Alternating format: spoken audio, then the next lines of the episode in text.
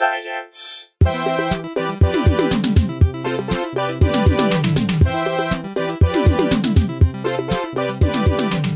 Hey everyone, welcome to Quarantine Probably Science again. I'm Matt Kirshen. I'm Andy Wood. Here we are. Here we are. We're still recording via Skype. Um, so when we get onto the actual main bit with the guest, the audio quality will be a little bit patchier than we used to. Uh, we're working out ways around right now to do three-way Skype calls that are recorded each individually at each end and clearer. Uh, so you get better sound quality. But in the meantime, this is a bit of a makeshift system. Hope you're okay with this. Our, our guest for this episode is uh, Professor Barry C. Fox, MD. He is both a medical doctor and a professor of infectious diseases. And we found him because he is one of the course lecturers at the Great Courses Plus. One of the things I did when this whole thing started was to look on Great Courses and find out what they uh, have in the way of infectious diseases courses, and he he is the guy who teaches the class on this.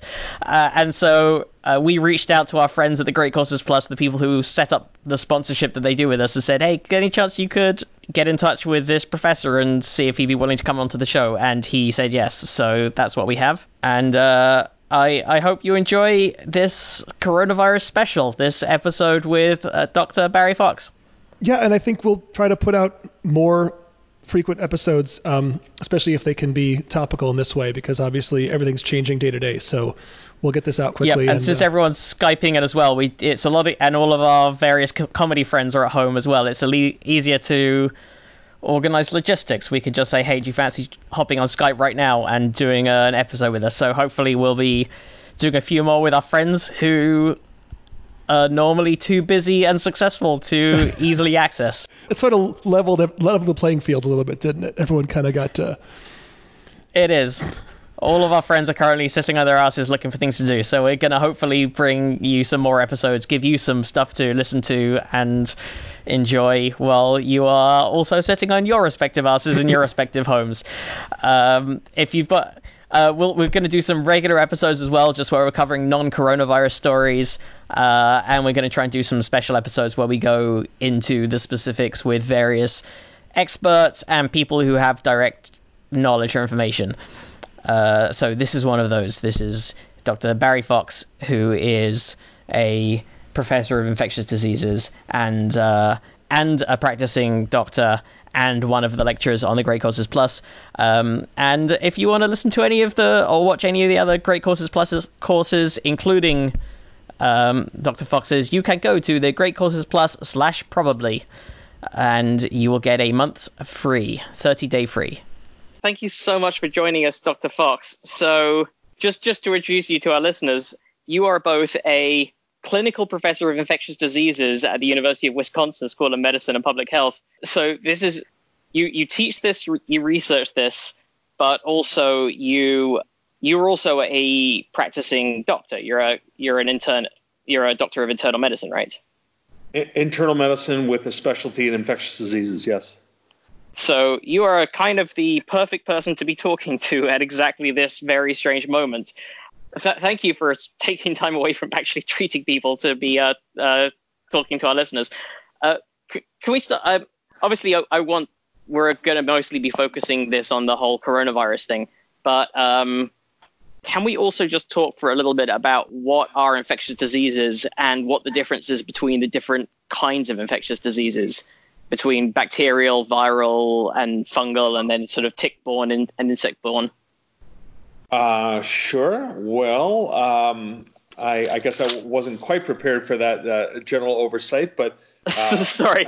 that, that's what the that's what the great courses, infectious disease courses, intended to give people uh, an opportunity to to see that uh, spectrum right. of, of, of uh, organisms here. So, I mean, infectious diseases are medical conditions caused by microorganisms of various uh, shapes, uh, uh, sizes, and uh, derivatives. Uh, and again, as you alluded to here, we have you know bacterial, we have a viral, we have fungal, and then there's a variety of organisms that I call in my course kind of somewhere between a, a, bacteria and somewhere between a virus. Um, the the a couple of the things that you mentioned here, like ticks and mosquitoes and things like that, are what we call vectors of infectious diseases. So they carry uh, viruses, they carry bacteria, they may carry parasites, uh, including, for example, malaria, which is uh, still the number one cause of death in the world. Um, but uh, you know, there's there's a whole spectrum or array of, of microorganisms uh, that can cause uh, infectious diseases. Uh, and you know, interestingly, you know, just because you have an organism on your skin or in your intestines or have a virus uh, uh, in your intestines or on your body doesn't mean that you're actually going to be infected. there, there's certain characteristics of the of the germ, and there's certain characteristics of the person and their host immune system that would lead to whether the uh, germ uh, stays in a, a, state where it doesn't harm uh, a human or whether it, it might har- might harm a human. So that's called what we call pathogenicity, and we talk a little bit more about that also uh, in the course as well. So so I, I I've I had a chance to watch some of the course, and it's remarkably prescient because you start off by talking about outbreaks like the Ebola outbreak, and then you end by the final lecture is actually sort of predicting what might be the next outbreak. Obviously, this was recorded and produced uh, quite a bit before what's happening right now, and you sort of go through narrowing it down. The the only miss is that you you end up leaning more towards flu as being a bit more likely than a SARS type outbreak, but you're you're basically dead on. Could could we talk about what's making this current outbreak so dangerous and and how it has become so prevalent so incredibly quickly, and even what is it?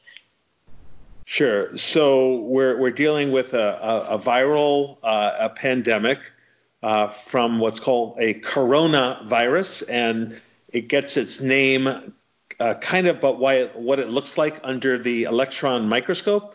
Uh, listeners might be uh, uh, amazed to know that we didn't know what a virus was until the early um, 20th century. Uh, bacteria were, were only discovered uh, in the 1880s, uh, and, and, we knew that there were viruses uh, out there, or there was something smaller than bacteria. They didn't call them viruses, and it took the uh, development of the electron microscope. I can't remember exactly which year, but it was around 1920 or so, to know that there was such a, a, an organism that could cause disease. So when the in 1918 flu pandemic of 100 years ago was there, they actually didn't know they knew it, what they didn't know that it was really a virus uh, as, a, as a life form. So that's kind of amazing to, to think about. But anyway, getting getting back to your question, that the coronavirus gets its name from the shape that it looks like under the uh, uh, electron microscope, with a variety of different uh, projections from the surface of the virus, uh, and, and, that's how it gets its name. Um, and there there are now, I believe, seven known coronaviruses that have the potential to affect humans. We've always known that there were four types that caused a just a cold, okay, uh, or rhinovirus, a cold type of illness that really so, didn't. So, so is the common the common head cold, the common cold, just is that a type of coronavirus then? Well, if you use the slang word cold, then the answer is a coronavirus could be one of the things that causes a cold. More typically, what we colds are caused by what's called rhinoviruses. Uh, again, but it'd be hard to distinguish between the rhinoviruses and the uh, the four uh, uh benign forms of, of, coronavirus. What I was uh, leading up to is that um, there, there's the four uh, benign coronaviruses, and then we we heard about the SARS Uh, uh, coronavirus, which was in 2002 and 2003. Uh, and then another one called MERS, or Middle East Respiratory Syndrome, which uh, took took hold a, a, little bit later. Uh, and is uh, still uh, also evident in certain parts of the Middle East Eastern parts of the country now. So, well, most people don't know that there are still small cases of MERS, MERS, that are out there. But anyway, this this uh, new vir- new form of the coronavirus, uh, we didn't know that it was a coronavirus. We we had a pretty good guess after this first emerged in China uh, a, a, few months ago, uh, and then uh, it was uh, identified and and re- relatively quickly based on the epidemiology. And indeed, they because we know a little bit about the molecular biology of the of the virus, we were able to actually able to pin down kind of a fingerprinting uh, for the virus uh, uh relatively early. So, uh, so let me take take us back to our question here. Um, great.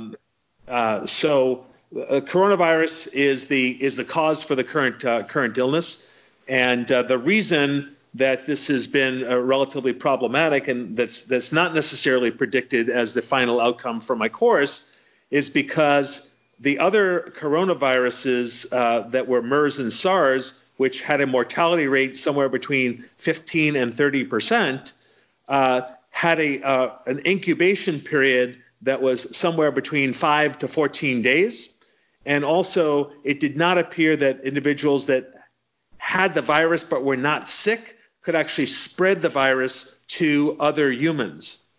So with the identification of SARS and MERS and with the initiation of uh, uh, implementation of social isolation, but specifically quarantine for a number of days, the uh, SARS outbreak in particular was able to be brought under control because it did not have those uh, other conditions, meaning it was not transmitted before someone knew that they actually had the virus uh, in the quote asymptomatic state uh, and, and, secondly, because the incubation period tended to be a little bit longer in the 5 to 14 days. Uh, and this uh, virus, coronavirus, seem people can become symptomatic within uh, a couple of days, although the median duration of symptoms uh, onset is still at five days.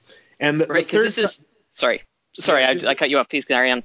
Sorry, there, there's one more factor that, that's that's important for this particular virus. Uh, again, this is uh, being studied now and will be studied for a long time to come. But the virus uh, seems to have re- receptors that make it ideal to not only infect the nose and the back of the throat, but also seems to have receptors that are a little bit more uh, able to navigate into the lungs. So, a, a variety of the symptoms that are associated with this particular coronavirus are more likely to be cough and shortness of breath uh, than necessarily a runny or stuffy nose that you might have with a, a, a typical cold. Just to clarify some terms from earlier, incubation period refers to the time between contracting and being symptomatic or between contracting and being able to retransmit? Yeah it's it's or, usually referred to as the time between contraction and being symptomatic. Yes. Okay. So, so this is something that uh, you, you you've talked about you talk about in the course in terms of, making a perfect epidemic. It needs to hit these sort of sweet spots between the incubation period, but also the fatality rate. Interestingly, for it to be a really dangerous pandemic, it can't be too high and too immediate. You, you talk about one of the reasons why Ebola wasn't as widespread and dangerous is because people die of it too quickly, so it doesn't get passed on to as many people. That's correct, and that that that is that's true. That we talk about it in the course, and that is uh, again there, there's a there's a virus sweet spot. You know, it, it involves several variables, uh, including this uh, incubation period, the actual uh, virulence itself, but uh, having a, a, ver- a death rate that is somewhere between influenza, which is somewhere between a tenth of a percent and a half of a percent, although in the 1918 influenza uh, outbreak it was it was likely much higher than that. Uh, but having a, a, mortality rate that uh, hovers uh, uh, under five percent allows the virus to to spread and actually favors the transmission of the virus. I, I've never quite understood sort of what exactly is a virus in terms of because it's it's sort of seemingly less than uh, a bac- bacterium in that it's it's not it's sort of semi-living, not really living. It has to share living elements with the host. Okay, so a virus uh, is a relatively primitive life form, uh, but yet primitive but deadly. Uh, it, it, has genetic material that's on the inside that's either uh, deoxyribonucleic acid or DNA or uh, RNA. Uh, and we won't get into the technical details of that, but then often it's it's surrounded by an, an envelope uh, which uh, has a variety of uh, uh, characteristics which kind of keeps the nucleic acid and the genetic content in the middle. Uh, and then some viruses have a, cap, a capsule and some viruses don't. and again, the details of that are, are, not important, but we do believe that the coronavirus is an enveloped virus, and, and hence one of the reasons that alcohol hand gels, for example, and bleaches are uh, relatively effective on the on the virus. I don't want to get too far off off the subject here of what you're asking. So a virus itself can't really go anywhere by itself. What it has to do is uh, attach to human or other uh, cells. Uh, and then it is able to uh, gain entry into the cells via a variety of uh, physiologic uh, things once the surface receptors are triggered. And then it goes into the host human cell, and then it, it tricks the host human cell into a, a feeling that it, it, its, it represents its own DNA or RNA, and it turns on the host cell machinery. And this leads to actually a reproduction of the virus and not anything that's that's beneficial uh, to the to the human uh, host. Uh, and then when it's when it's done uh, replicating inside the cell, it kind of knocks on the door, and it has certain receptors that allows it to uh, to get out uh, into the uh, blood and, and, to spread. So it's really a perfect. You know, it is a parasite. If you think of a term parasite, we see in movies with uh, with something that's called a parasite on a on a macroscopic basis where you can visually see it, uh, or people have seen worms uh, and, and and things like that. But this is a, a microscopic parasite, and it, it is totally dependent upon what we call the host uh, and the human uh, it doesn't have to be a human, but a host machinery uh, of the cells to uh, to survive and to propagate. You, you touched on this. I, am more than happy with diversions. We go on diversions all the time on this show. Um, you talked about because it's an envelope, uh, it's thought to be an envelope uh, virus. That does mean that these alcohol hand gels and it, it seems to be re- relatively easy to kill, albeit extremely hard to avoid the spread so this thing, this particular virus can be spread multiple ways, right? It's sort of through droplets, through contact. Of, do, do we know? Do we know how much do we know so far about how it can be spread and how to prevent it? All right, so good question here. So um, we know that it there, and this, we go into this in the course as well uh, about transmissibility as another important what we call virulence factor for causing a pandemic. So um, uh, uh, uh, microorganisms are transmitted by direct contact, by touching either one another or touching surfaces, uh, or um, what we talk about quite a bit in the course is something called the the fecal oral route, and that sounds a bit disgusting, but it just it just basically means that you, are touching your own mouth. Uh, and you may end up introducing something into your intestine, and then when you're, you know, defecating, um, uh, the organism or, or, microorganism can be picked up again as you're, as you're doing that. I mean, this is on a microscopic basis, but um, is that so, cholera is one of cholera is transmitted that way, right? Uh, cholera is transmitted that way, yes. Uh, yeah, and, and also uh, a number of uh, bacterial well, cholera is a bacteria, but other other things like salmonella and shigella and other uh, bac- uh, uh, bacterial uh, intestinal diseases are also transmitted by the uh, fecal oral route. But there are viruses like hepatitis A, which is also transmitted by the fecal oral route. Uh, and um, but I don't want to get off on the fecal oral route because that's not the major means of this virus spread. It is is a direct contact and uh, the contact can also be not directly because uh, if, you, if there's a well, let me get into the second mode of transmission here, which is by droplets. So when even when I'm speaking on this podcast now, I'm trying to generate my voice, and I'm likely generating a small aerosol of very small particles that are traveling on the average a distance of three to the most six feet before these particles will drop and fall to the ground or fall to a table or fall to a surface. Um, so if if people are congregating within that six foot radius, then they have a potential not by contact but actually to breathe in that aerosol directly into the nose and the back of the throat and and, and into the lungs uh, and um, and and get the virus. If you're talking about a contact, I should elaborate that the contact with one another or with uh, various surfaces, uh, you have to actually touch your eyes or you have to touch your nose, you have to touch your mouth, and what we call inoculate the mucous membranes uh, of the eyes, nose, and mouth in order for the virus to get into the body. So the virus is not going to, say, burrow through uh, intact skin just because you touch something to get into the body. And this is, again, why the, the common sense advice has been don't touch your face, don't touch your nose, don't touch your mouth, which unfortunately, as human beings, we are prone to doing because humans touch their touch their face and touch their their uh, their touch their face somewhere between six to 12 times per hour when people have done observational studies uh, regarding this here. So it's it's a hard habit to, to kick. So the spread is by um, uh, the aerosol route, the spread is by direct contact, or the spread is by contact with a surface which then is touched and then inoculated into one of these the mucous membranes of the of the body. Again, the eyes, uh, the nose, uh, or the mouth. Um, now, one of the questions that might come up from from listeners is how long can the virus actually survive on inanimate surfaces? How long can it survive on a table? How long can it survive on the floor? How long can it survive on a, a grocery box that's delivered from the grocery store?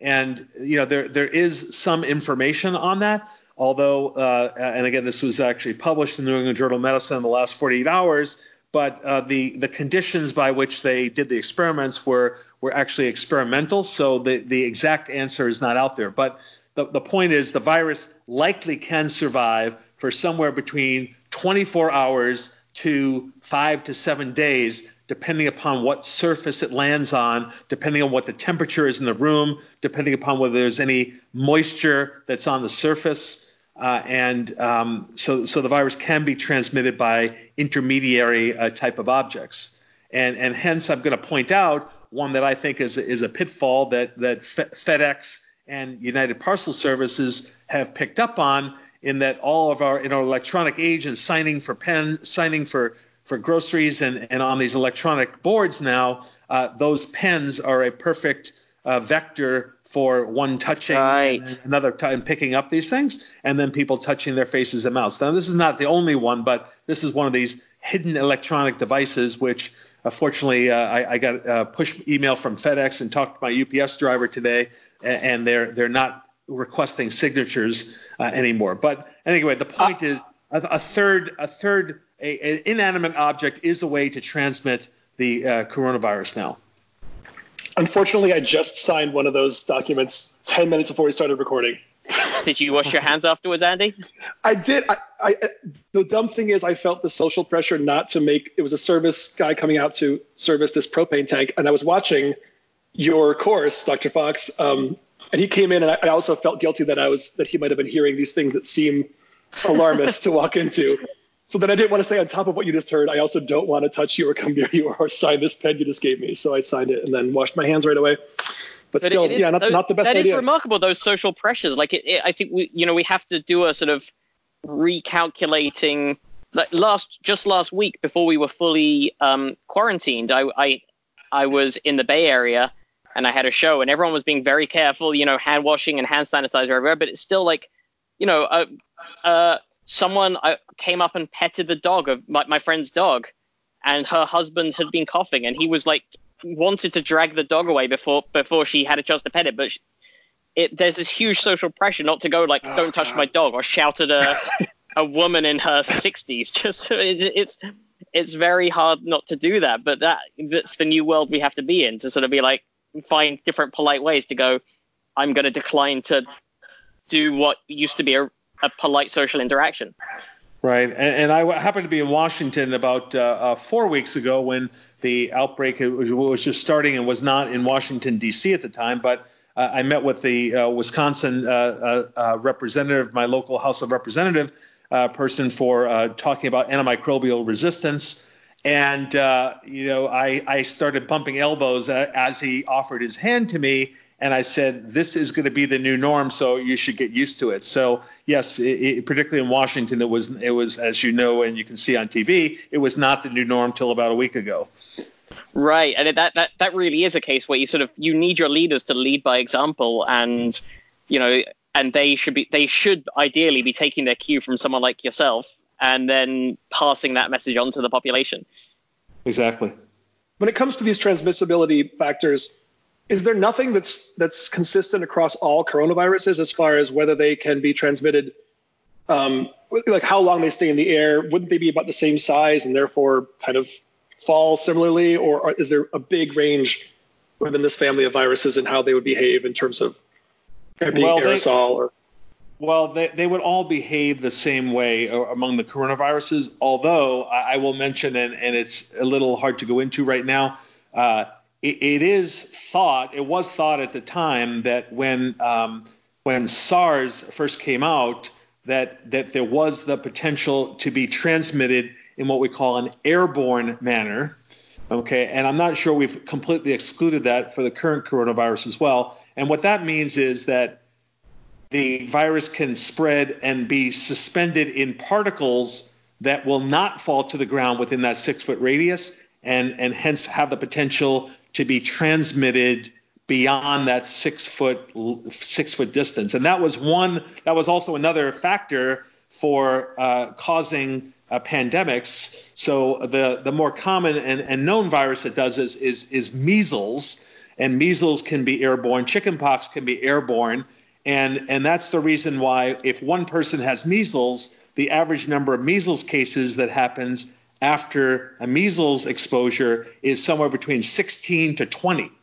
Okay, and, and this the coronavirus now, if one person has it, the the what's called the R naught, which is the a, a, mathematical term for how many people that this can be transmitted to, is running somewhere between 2.5 to 2.7. But I don't want to get off topic here. It's just that we're not entirely sure that the coronavirus cannot be spread by the airborne route. And the uh, there were outbreaks of the SARS uh, outbreak in, for example, the Metropole Hotel, I believe it was in Hong Kong, where hundreds of people came down with the virus, and they were on different floors in the hotel. Okay, and it was thought that, and, and there's publications on this, that the air handling system of the of the hotel had something to do with so many people getting sick in the same hotel. And right now, so it was uh, literally just coming through the vents. They think possibly. Well, yes, and, uh, you know, literally now, if we have if we have the option and if we have the availability within the hospitals, because we're not we don't know everything about this virus yet, we are trying to put patients that are hospitalized into what's called a negative airflow room. And what that means is that when the doors of the room are opened Okay, the air is contained within the room, uh, and there's the air is set to a, a, pressure that's lower than the outside pressure for the room, the doors outside, and everything that's in the room stays in the room. Okay, and uh, that's not being absolutely mandated if there are space problems with a number of hospitalized beds, because any typical hospital may only have maybe a dozen of the rooms or two dozen rooms at the most uh, depending upon what type of hospital it is, that have this negative airflow. So um, it, it's not a it's not a mandate. It's it's more of an ideal circumstance for hospitalized patients, and obviously in uh, physician in, doctors' uh, offices and clinics and things like that. There's also a limited number of these uh, negative airflow rooms, if there are any. So um, uh, we have to uh, do our best to to have the appropriate personal protective equipment so uh, re- to try to reduce the spread is there anything that can be studied about the virus itself to determine these features, or is it only once we get epidemiological data that we decide, oh yes, it has gone airborne or it is transmissible in this way? Like we can't just look at the virus closely and then say, oh, because of this size, I, I, I don't know. Is there some other feature that it would have that would indicate these things without just having to wait to see how it how it works in the real world? That those those are great questions. I, I don't know the answer to those questions. I'm sorry. Oh, that's okay you mentioned measles. Uh, obviously, the big the measles is at the top of people's mind because of the fact that a vaccine does exist for it, which is not being as universally uptaken as it should be because of certain uh, people with bad intent and other people falling for stupid things. Uh, but with this COVID 19 uh, novel coronavirus, what I know they're sort of tr- they are rushing the process to try and get vaccines out there. They're already at the stage where they are starting to test some things in the um, in some humans and skipping animal trials. Could you could you talk a bit about what the process is for this and how how vaccines are even sort of developed and then rolled out? Well, I'll, i can do my best here. Um, we, there is a, a, good lecture that we have on, on vaccinations and immunizations and the reasons for vaccinations and immunizations. And um, in in my lecture, we also talk about the the anti-vax uh, reasons and, and try to handle that in a, a diplomatic uh, uh, fashion. Uh, but um, the the actual development and manufacturing of vaccines is a little beyond my uh, technical uh, uh, knowledge in terms of molecular biology. I, I mean, I, I, know that they were able to look at the uh, sequence of the virus uh, right away. And um, they had done some work on the SARS vaccine back in 2002, 2003, not knowing that the SARS was going to be able to be contained with mostly um, uh, with mostly the uh, isolation me- me- methods. Um, but some of the pre- preliminary work that was done there, uh, uh, the the company uh, the, or the uh, the molecular biologists substituted the new molecular sequences into the other work that had been done with the SARS vaccine, and now this is what they're they're working with here. Now, most vaccines are actually uh, are actually grown in in egg-based media. Okay, at least uh, typically influenza vaccines are, are the most, uh, and and other vaccines are, are done as well. Um, and uh, and that enhances because the eggs serve as the as the host for the virus life cycle that we went through at the beginning of this uh, podcast here. So it's a, an efficient way to make large uh, numbers of uh, virus particles and large number of, of vaccine. But but the actual technical aspects of, of bringing the vaccine, uh, actually multiplying and making the vaccine and getting the vaccine into trials, it, it, I'm sorry, is beyond my my technical expertise at this time. That, that's completely fine. Uh, so let's let's get back into your uh, technical area of technical expertise because obviously, as well as a professor and uh, uh, the university you, and teacher, you are a you are a practicing medical doctor. So what what is your process if you if a patient of yours has suspected symptoms? I know there are you know where tests and so on are in short supply, and there's a certain amount of triaging happening to happen right now. Sure. So a lot of this is happening on the, on the primary care side of things now. Um, we as infectious disease experts are, are uh, I wouldn't say we're not on the front line, but we're, we're not seeing you know patients uh, directly, except for patients that might be in the hospital and be ill enough uh, where we have to kind of generate what we call a differential diagnosis for their illness. And one of them certainly now is the uh, is the new coronavirus, but there are a lot of other uh, respiratory uh, microorganisms that can cause illness here. So we can have common bacterial pneumonia. Uh, there can be uh, in, there's lots of influenza that's going on in the community. Uh, there's other uh, uh, organisms called uh, mycoplasma and chlamydia, which are kind of halfway between the viruses and bacteria that we talk about in my course that um, can also cause respiratory ailments. So, as an infectious disease practicing doctor now, we're more likely to try to help the uh, doctors uh, taking care of patients in the hospital sort through this what we call differential diagnosis for what the uh, what the patient uh, might have.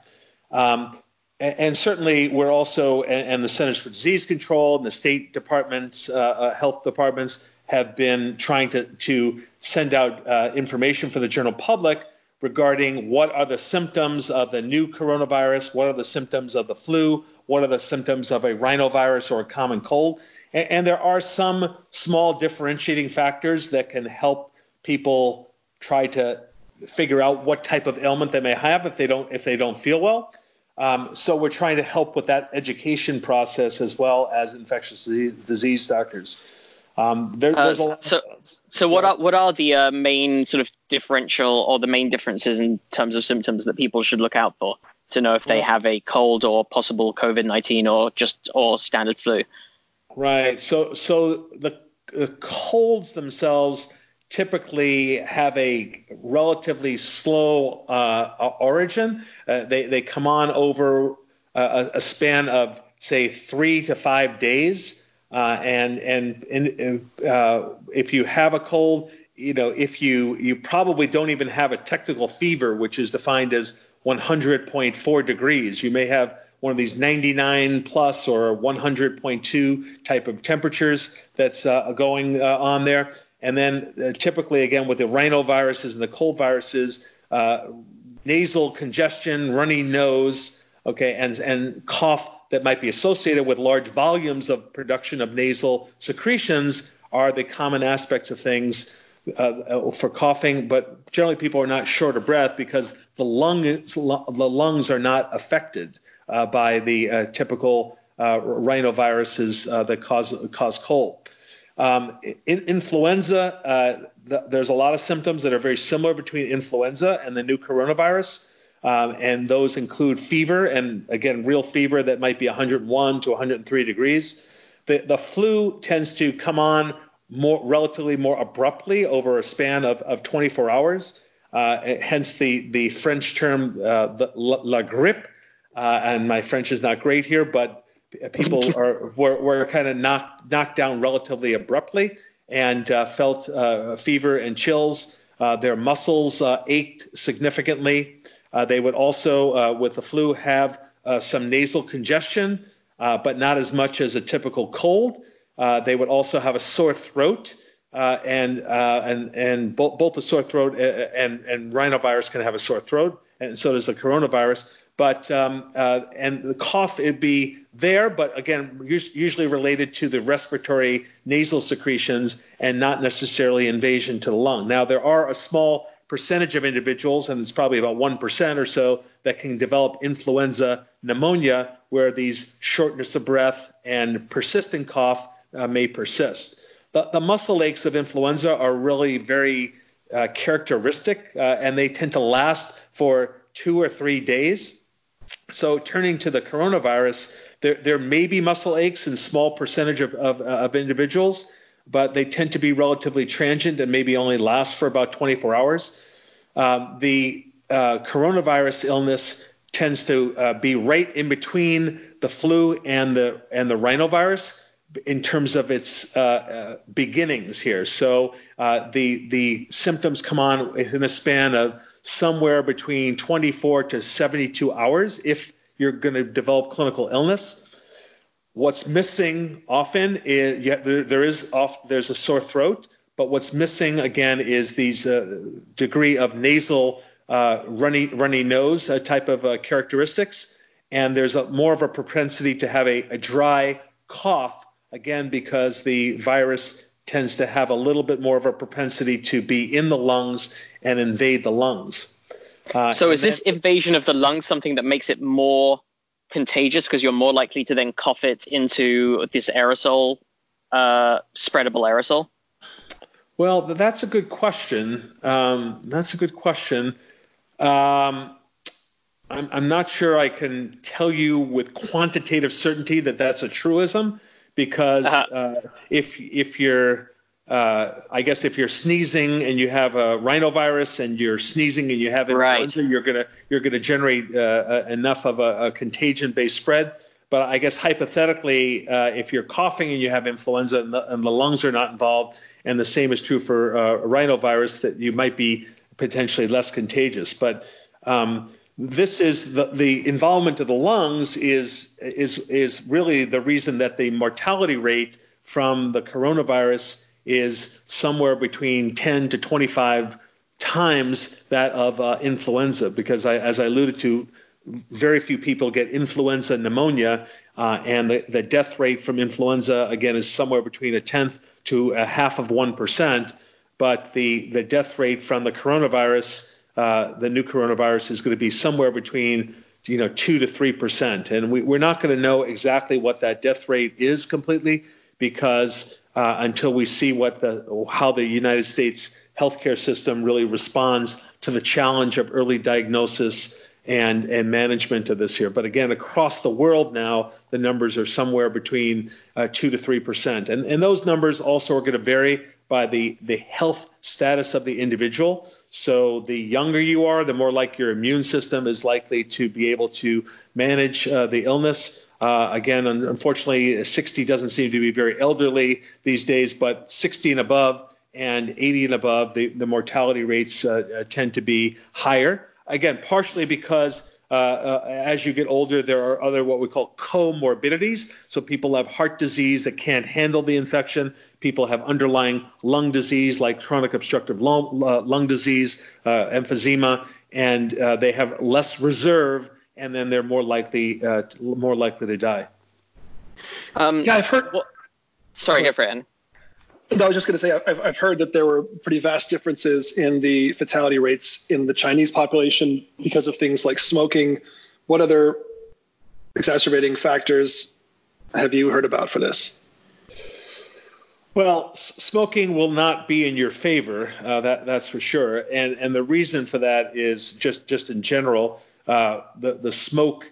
So in, in the lungs, uh, and we actually talk about this in my course and I think we actually illustrate this in the what's there's what's called respiratory epithelium, and they have there are uh, hairs, H-A-I-R-S, that stand up in the linings of the lungs. Uh, there's also the hairs in, in, in the linings of the nose. But what happens is when germs get into the lungs, the uh, this these uh, these hairs act together like a like a broom to try to sweep out uh, microorganisms and get them out uh, out of the lungs. And uh, if you're if you're a smoker, uh, again, every, people have different degrees of smoking, but there's more likely to be non-coordination of these hairs, and there's more likely to be a small amounts of damage in the functioning of these sweeping hairs to get out of the lungs and, that's that's one reason why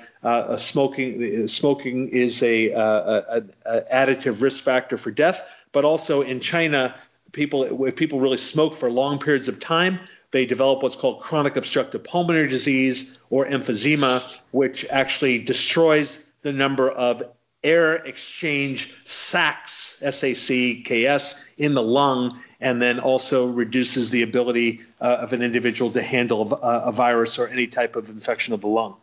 This sort of comorbidity is an interesting thing because I, I know there there is not yet an, any kind of antiviral treatment for this either, but I, I did read that they are giving some patients with this uh, antibiotics, which seems counterintuitive because antibiotics don't work against viruses; they only work against bacteria.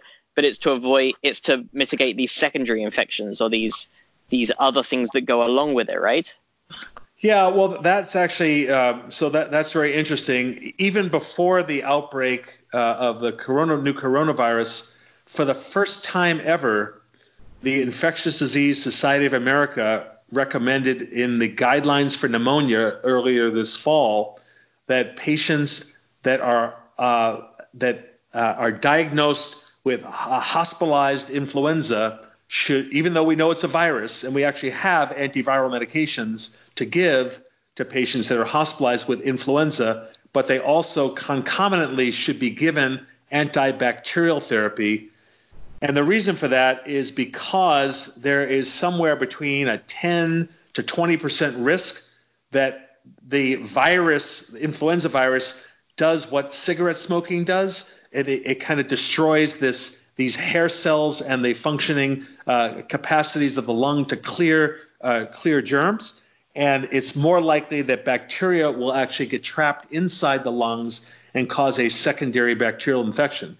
In fact, it's thought, and nobody knows the exact numbers, that maybe up to 50% of all the mortality from the 1918 great influenza pandemic was due to secondary bacterial infections and not necessarily due to virulence of the virus itself. There's no doubt that the virus was a, a stronger flavor of influenza virus, and people have studied that and are continuing to study that. But the secondary bacteria, you got to remember, not only do we not know it was a virus, but we knew about bacteria, but we didn't have antibiotics in 1918. So if you if you developed this secondary bacterial infection, you were you were going to die.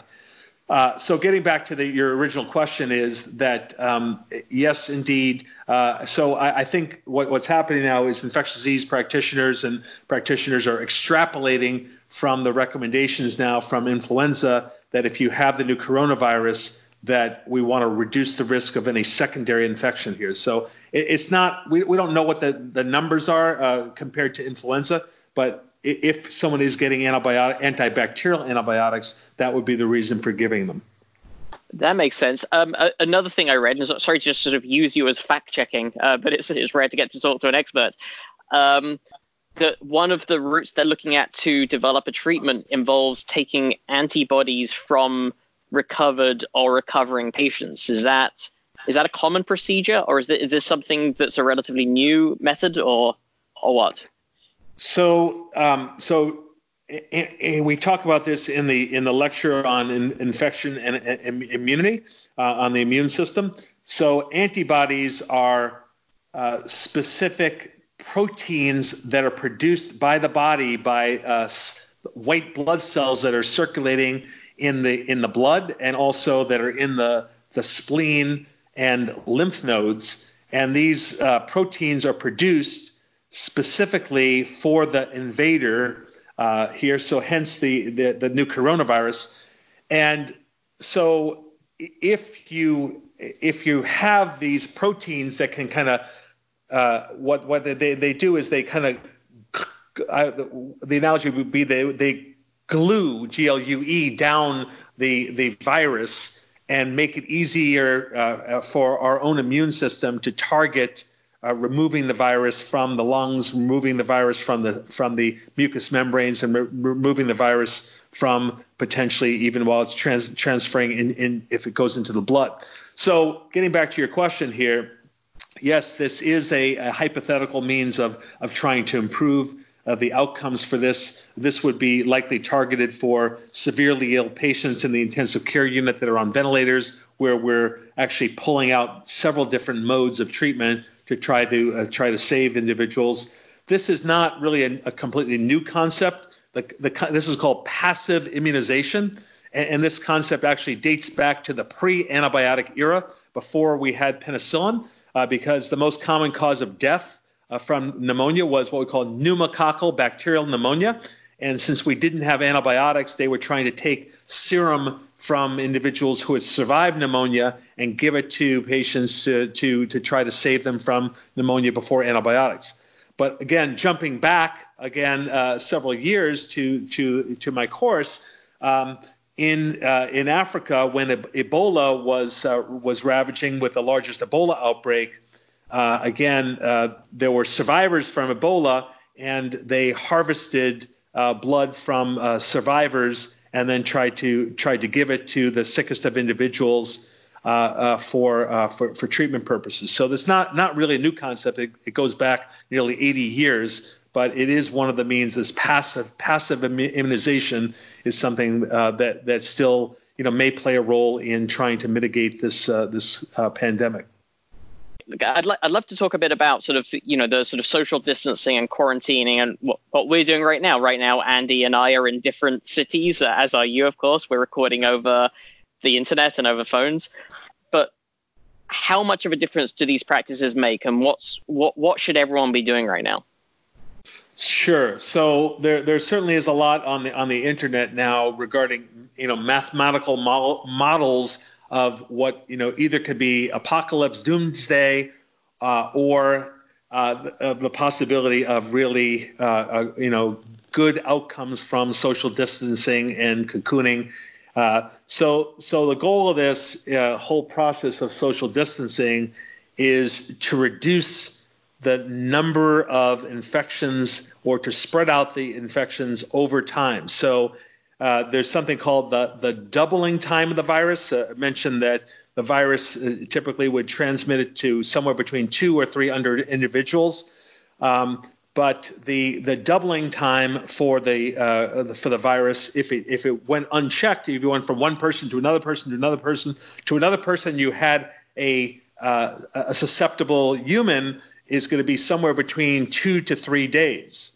But if you can separate those with the virus and not allow it to get into other humans in a longer period of time or not at all, uh, then the if you if you do if you do the math and you do the arithmetic, then the number of people that would be infected would be less, or if not, the number of people that would be less. Again, this is what you are hearing a bit on the news about flattening the curve. So what, what we don't want to see is uh, a an, an, exponential rise in the number of cases because that's going to bring on an exponential rise in the number of people that need to be hospitalized and an exponential uh, increase in the number of people that will have to be in, in intensive care units, uh, potentially fighting for their life and fighting for ventilators. And this is not, you know, the situation is kind of playing out in, in Italy and, and tra- tragically in, uh, in, in Italy right now. So we're trying to learn a little bit from the lessons of that that dynamic.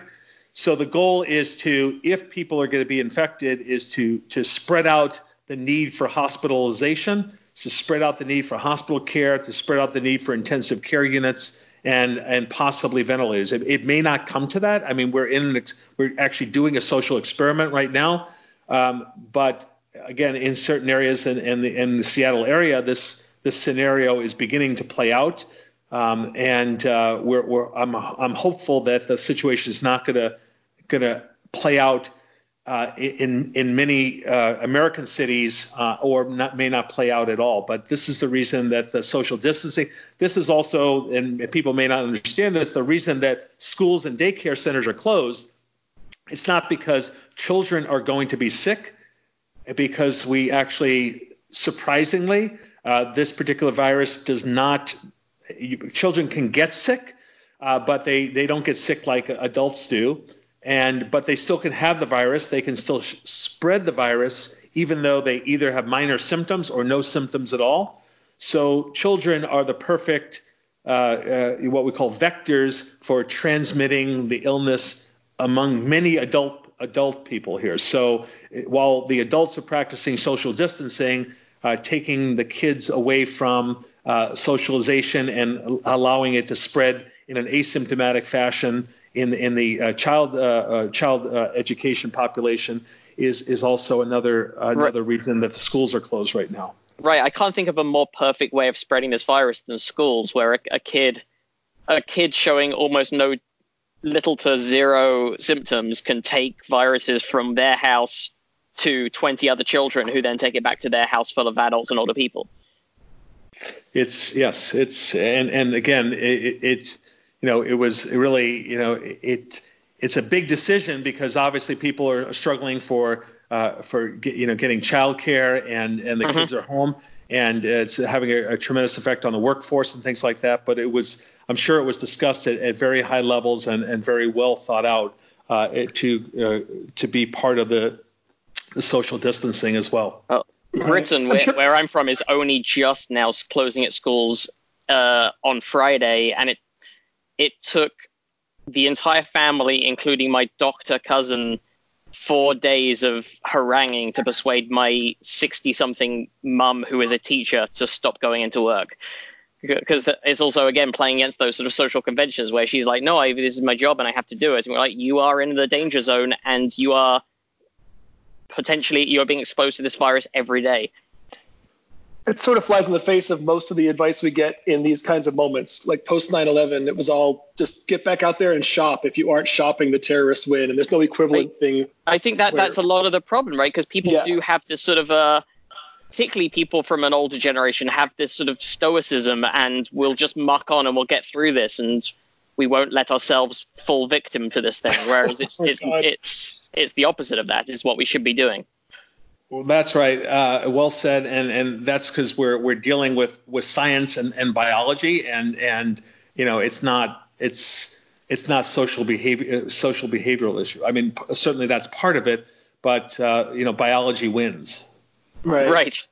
By the way, well, as that, an expert as an expert in this, what were the last two months of your life like? Were you sounding alarms to your immediate friends and family much earlier and exasperated, or were you, what was your mood like since well, as January? I, as I mentioned, as I mentioned when I was in Washington D.C. about a month ago, I, I was right. you know concerned because. Uh, and again, th- this is interesting. Uh, I hope I don't say anything uh, wrong here, but uh, no, no. China, China, you know, th- this outbreak broke in China, but it's a communist society, and people are going to, they can be told what they can do, and um, you know they they had to do what they had to do or they had to face the consequences. Um, my my big concern when I was in Washington about four weeks ago was the virus was getting out into Western societies, okay, and had just made its way to Europe, cases in the UK and and and and such here. And you know, obviously, these are societies that are not used to people for people being told what to do and and how to do it. And there's going to be a lot of resistance for things like social distancing and behavioral issues. So my concern was actually that once this virus got out into Western societies, that um, we would not have the means to contain it like the Chinese have contained contained things now. And you know, this has has played out in in in various places in Europe. Um, and right at that time, the virus was kind of landing on our shores uh, in in various places, not necessarily maybe a little bit from China before the borders were kind of the tra- uh, the borders were closed, uh, but also from returning travelers from Europe. So yes, my fears were yes the the contagion that has been seeded from China, but mostly uh, European shores, uh, was going to uh, end up with the situation that we're in now. So um, yeah, it's been it's been very worrisome. Yeah. It, it, se- it, seems to be, um, I guess, a sort of a gradual reframing in people's minds in terms of like, not the government is ordering us to do this and screw you, the government, but hey, we're all in this together and we need to help each other by following these steps and doing this for the greater good. Well, we're um, I'm hoping that most people are abiding by that by that philosophy. Uh, I think there's certainly enough on social media that there's certain you know certain segments of our society that are not really doing that. Right. Uh, so spring but, break comes to mind. I saw the footage coming through from Florida uh, yesterday. Right. Well, but, there, there um, was there, there, was a student from my hometown that, that was on National Public Radio uh, yesterday, and, and they, they were having a good time, but but they did say, well, when I get back, okay, I'm gonna isolate myself for two weeks. So I, I guess that's the, that's kind of a consolation consolation prize here. What is the go-to source that you're recommending people go to? Just the CDC for up to the minute information? Well, yeah, I mean the CDC's got a good site. I think the New York Times has a good site. I think the Washington, uh, the, the Wall Street Journal has a good site. Uh, you know, in terms of three, uh, uh you know, well, uh, I mean newspapers and and then uh, you know the CDC. So yeah, I, I, would say almost all the questions can be answered from the from the CDC website, but the both the Wall Street Journal and the New York Times have interesting articles. Like the Wall Street Journal had one yesterday about you know can I trust home deliveries, okay, uh, of food, okay, and what are what are the implications of that? So so there's some a little bit of quirky stuff on each of those sites that that relate to human relations stories that people questions that are asked that the, the CDC wouldn't necessarily have a, a definitive answer on. Right. We'll link to all those then. Thank you. Sure.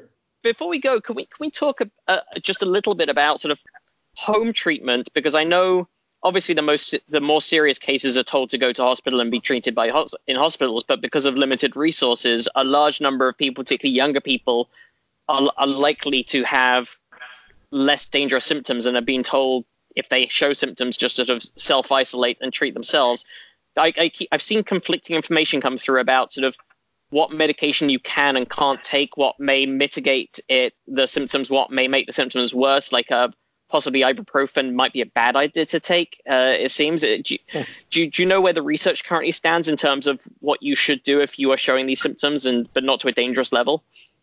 Well, well, sure. This is certainly an evolving evolving process here right now. So ibuprofen went from the hot seat to the cold seat within 24 hours. Uh, you know, there was some preliminary information that came out of, uh, I think it was actually from China, that ibuprofen may be something that made the condition worse. But when people examined the data, the World Health Organization said, you know, today reversed that and said, no, there's no reason that you shouldn't take ibuprofen if you need to take ibuprofen. Now, one one point I want to make before I I'll, I'll answer the question, but is that just because you know someone has a fever of 101 degrees doesn't mean they need to take ibuprofen or acetaminophen. So fever is actually physiologic, and then we talk about this in my course. We have a whole discussion about fever, the mechanisms of fever. And if you have a fever and you don't know it, or you have a fever and you're just feeling, oh, you know, not too bad, then you don't have to suppress the fever because fever was put into our bodies over over time here to actually help with the process. Now that doesn't mean that if you have 103 fever and you have this terrible headache and, and you feel lousy that you you know can't take something for it. Uh, but but ideally, you, you know, you should let itself play out uh, if you're not uh, if you're not really uh, very symptomatic from from the fever here. But with respect to other home home remedies here, there's uh, n- there's nothing that, that really stands out that you know people can actually do uh, for this. I mean, symptomatic relief from their cough. I mean, you can still take cough decongestants and, and things like that for uh, reducing coughing and being getting a, a chance to sleep uh, Tylenol or acetaminophen for for sore, sore throat or right. ibuprofen. That's a paracetamol for the uh, Brits. Yeah, the Brits there, but um, they uh, th- there is nothing kind of in the home, you know, over the shelf uh, uh, drugstore type of thing now that that can be aside from symptomatic control aspects that you would do the same for influenza or uh, a cold that that would be recommended at, at, at home right now. Are things like a sort of nasal rinses useful or sort of neutral or um, and just general hydration? I, I, I would not I would not recommend anyone with the uh, coronavirus do nasal treatments, particularly because for, for a couple of reasons. Number one, the the degree of nasal and uh, involvement uh, and and upper mucous membrane involvement uh, and symptomatic symptom, symptomatic wise, it's probably not going to benefit that. And number two, if they're not careful, they, they do have the potential to end up with more spread of the virus. Okay, so I, I would not really recommend that as a uh, as a, a, routine for, for anyone for this for this uh, condition. We've covered a lot, but is there anything else that you think we should know or is useful to know, both about the virus itself or about sort of human behavior surrounding the viruses or what might happen in the future? Well, um, I, I, guess you know it's it's tough to tackle in the last few minutes here specifically, but President Trump was on television today with some of his associates talking about some potential uh, uh, medications that might be used in the hospital setting, uh, and some of them are, are, investigational, some of them are, are currently available, and we're trying to sort through that information right now uh, because there's there's not necessarily going to be any magic bullet that is uh, put forth in the next uh, you know two to four weeks. Uh, and but I, I, mean one of the things that again makes this outbreak stand out compared to influenza. People keep saying, well, you know, we have a lot of influenza going around. And by the way, we do have a lot of influenza that's still going around that can still land people in the hospital and can still kill people. But we do have an antiviral medication for influenza, which is given to all patients that are hospitalized with uh, influenza. And if in the outpatient uh, setting, if, if you get to medical attention before 48 hours, um, you, you, can there's an antiviral medication which, which, mitigates the symptoms of influenza. So that that's ta- is that called Tamiflu? Is that the well, that's the trade name, but but the generic name is called oseltam oseltamivir um, right. and uh, it's available in a generic generic form. And um, so anyway, we, we have that, and that's and that that helps us with influenza and uh, and help can reduce it can reduce in, in, patients that are hospitalized and patients seriously ill in the intensive care unit, it can reduce the chances of death. So we'd like to be able to find something to be able to help us with this coronavirus to help n- move that needle on the death rate back uh, you know, back somewhat here. So um, we're, we're, people are looking, people are, are, are working on this here right now, but I'm not sure there's a magic bullet that is uh, on the horizon in the next in the next week or two. Sorry, Andy, do you have a final question or a? My, my question is, isn't a great one to be a final one, but just I, well, I'm just we... sort of flabbergasted by the by the numbers and how they don't seem to line up, and I'm just curious if you think that the global case reportings are just extremely low because of lack of testing. Like the fact that so many celebrities have it and we're still saying it's only 200,000 worldwide, that just doesn't match up. It seems like more they just were able to get tested and the number is actually much higher. Is that your hunch right now or not? Um, well, I, I think um, it, it, depends upon what country you're from. It also depends upon what you know what abacus you're playing on. Uh, you know, the Chinese changed their definition several times right. uh, of, of, the cases here. Um, and there are other countries like South Korea, which have a lot of test kits and can be accurate in terms of their their their number of cases here. Um, we're not as we're not as fortunate so far in the United States that that needs to change. It is changing, and it hopefully will be completely different uh, five to seven days from now. I was saying that last week, but here we are. Um, but uh, again, th- there's probably under-reporting because there's under-testing in the United States but I think you have to look at the numbers from every every country and see how good the testing has been in terms of trying to figure out what the counts are. I, I, would say that in general, the number of worldwide cases is probably underestimated, but I just don't know what the magnitude of that underestimation is right now. Right, right. Uh, so what's next for you? What What are you doing next, sort of day to day? What are you? What is your current as an infectious diseases specialist? What what what do you do? Well, we're, we're doing a lot of planning right now because, uh, at least in Wisconsin, the, the, number of cases is a little over 100. Uh, in the local community, we have there's a, somewhere around I think the latest number was like 35 cases in in our county. Uh, we're trying to prepare for the worst by having specific protocols for hospitalized patients uh, to make sure that we uh, have all uh, healthcare providers are, are, prepared for taking care of patients, that they are able to use the appropriate personal protective equipment, and they have the appropriate shields and masks and, and things to prevent them from getting sick while they're caring for the sick. Uh, we're trying to prioritize for uh, these uh, negative airflow rooms in the hospital. We're trying to count intensive care unit beds. We're trying to they're trying to reduce the number of uh, people that are in the hospital by canceling elective surgeries. I mean, there's a whole central command that's ongoing uh, in in the community here. That's part of a. It's not quite a military setup, but it's modeled after the military control system. And the, these systems are in existence here in our local community to try to again stay ahead of what you know what might be. We're hoping for the best, but we're planning for the worst. I would say.